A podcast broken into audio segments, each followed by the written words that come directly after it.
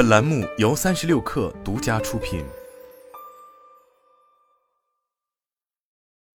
本文来自公众号3亿生活。2020年秋季，苹果推出了搭载自研芯片 M1 的 Mac 系列机型，代表了其开始尝试在桌面端摆脱对 Intel 的依赖，并且这也拉开了苹果软硬件生态走向大一统的序幕。在经过了2年的发展后，原本被认为专精于移动端的 ARM 架构，也凭借着苹果 M1 系列芯片的出色表现，在 PC 上开始被越来越多的消费者认可。然而将 ARM 架构应用在 PC 却并非苹果的首创，而是微软和高通的联盟，也就是 Windows on ARM 计划。受全球手机市场持续低迷的影响，近日来自 Conleys 最新发布的数据显示，2022年第三季度全球智能手机出货量同比下滑 9%， 并且这也是自2014年以来销量最低的一个季度。作为手机行业的上游，高通自然也受到了行业不景气的影响，因此开拓 PC 市场无疑是寻求增长的必然结果。那么问题就来了，搭载骁龙芯片的 Windows PC 真的能够在2024年迎来拐点吗？事实上， Cristiano Amon 做出这一预测，主要基于高通第3代骁龙 8CX 平台正好契合微软 Windows 系统所推崇的增强型人工智能功能，以及进一步的设计使得其越来越适合于 Windows 系统。伴随着移动办公需求的爆发，特别是自此次疫情以来远程办公的普及，许多人的工作方式都发生了翻天覆地的变化。即便不在公司不在岗位，也可能会面临着要经常办公开会的场景，甚至可能需要保持24小时 on call 的状态。这就导致有相当一部分用户对于电脑的续航、通信能力以及便携性有了更高的要求。面对这一需求，高通专为笔记本电脑打造的专属计算平台骁龙 8CX 也就有了大显身手的机会。如今 ARM 架构被广泛应用在移动端，毫无疑问，低功耗和高能效这类特质是其中的关键，这一点也保障了搭载骁龙 8CX 移动平台的 PC 有着更强的续航能力。与此同时，苹果的 M 系列芯片也已经证明了 ARM 架构在高性能计算领域也同样有着巨大的潜力。再加上高通本身在通信领域的积累，为骁龙 8CX 引入 5G 通信能力后，为用户带来了随时随地连接网络的能力。对于轻度用户而言，单纯从硬件层面来看，基于骁龙 8CX 平台打造的笔记本电脑确实有了与一众使用 Intel AMD 处理器的 X86 架构笔记型一较高下的能力。然而 ARM PC 最大的问题或许并不在硬件方面，而是软件层面。早在2012年，微软其实就已经推出了基于 ARM 架构采用 Windows 8 RT 操作系统的 Surface RT， 但这款机型本身却槽点满满，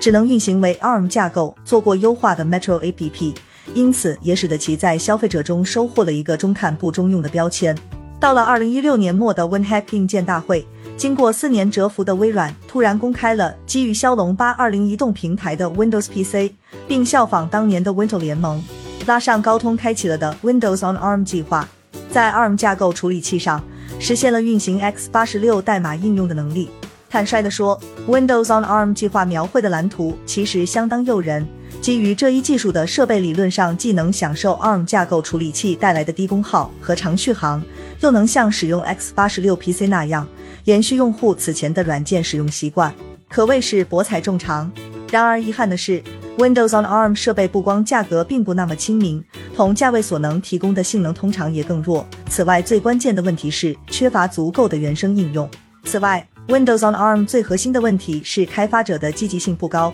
因此导致了为其开发的原生应用数量严重不足。其实在运行 ARM 原生应用时， Windows on ARM 设备的体验相当出色的响应快速，界面切换流畅，运行稳定，就与主流 PC 运行 x86 应用别无二致。再加上超长的续航和几乎为零的发热量，体验也更为出色。可一旦运行非原生应用，在需要进行转移时， Windows on ARM 的缺陷就暴露出来了。就像苹果为 M 系列芯片配套了 Rosetta 2一样，需要在运行过程中逐渐将 x86 代码翻译为 ARM 的原生代码。然而由于微软缺乏苹果的软硬件一体化生态，无法在硬件上实施提高转译效率的功能，这就让原本就性能不高的 Windows on ARM 设备雪上加霜。更为致命的是，微软为了让所有的 Windows on ARM 设备都能具备通用的转移机制，采用的是实时的 JIT 动态转移机制，因此对于性能的拖累也被进一步放大。因此在苹果搭载 M1 系列芯片的 Mac 机型上，用户几乎不会感受到转移的卡顿，但在 Windows on ARM 设备上，一旦运行非原生应用体验几乎是灾难性的。再加上目前 Windows 本身对于 x86 架构、英特尔12代酷睿的混合架构都各种状况不断，更遑论采用 ARM3 层级架构的高通骁龙 8CX General 3了。至于说微软或者高通为什么不扩大 ARM 原生应用在 Windows on ARM 的规模，只能说他们已经尽力了。君不见，谷歌的 Chrome 浏览器移植 Windows 10 on ARM 时，最大的贡献者并非谷歌，而是微软。这一啼笑皆非的事实也直指一个现状，那就是有相当多的开发者对于 Windows on ARM 并不感兴趣。从某种意义上来说， Windows on ARM 目前面临的其实与当初 Windows Mobile 一样的困境，由于平台本身的不成熟，导致用户体验糟糕，消费者在不满意的情况下自然会选择用脚投票，而没有了用户的支持，开发者显然也就兴趣缺缺了。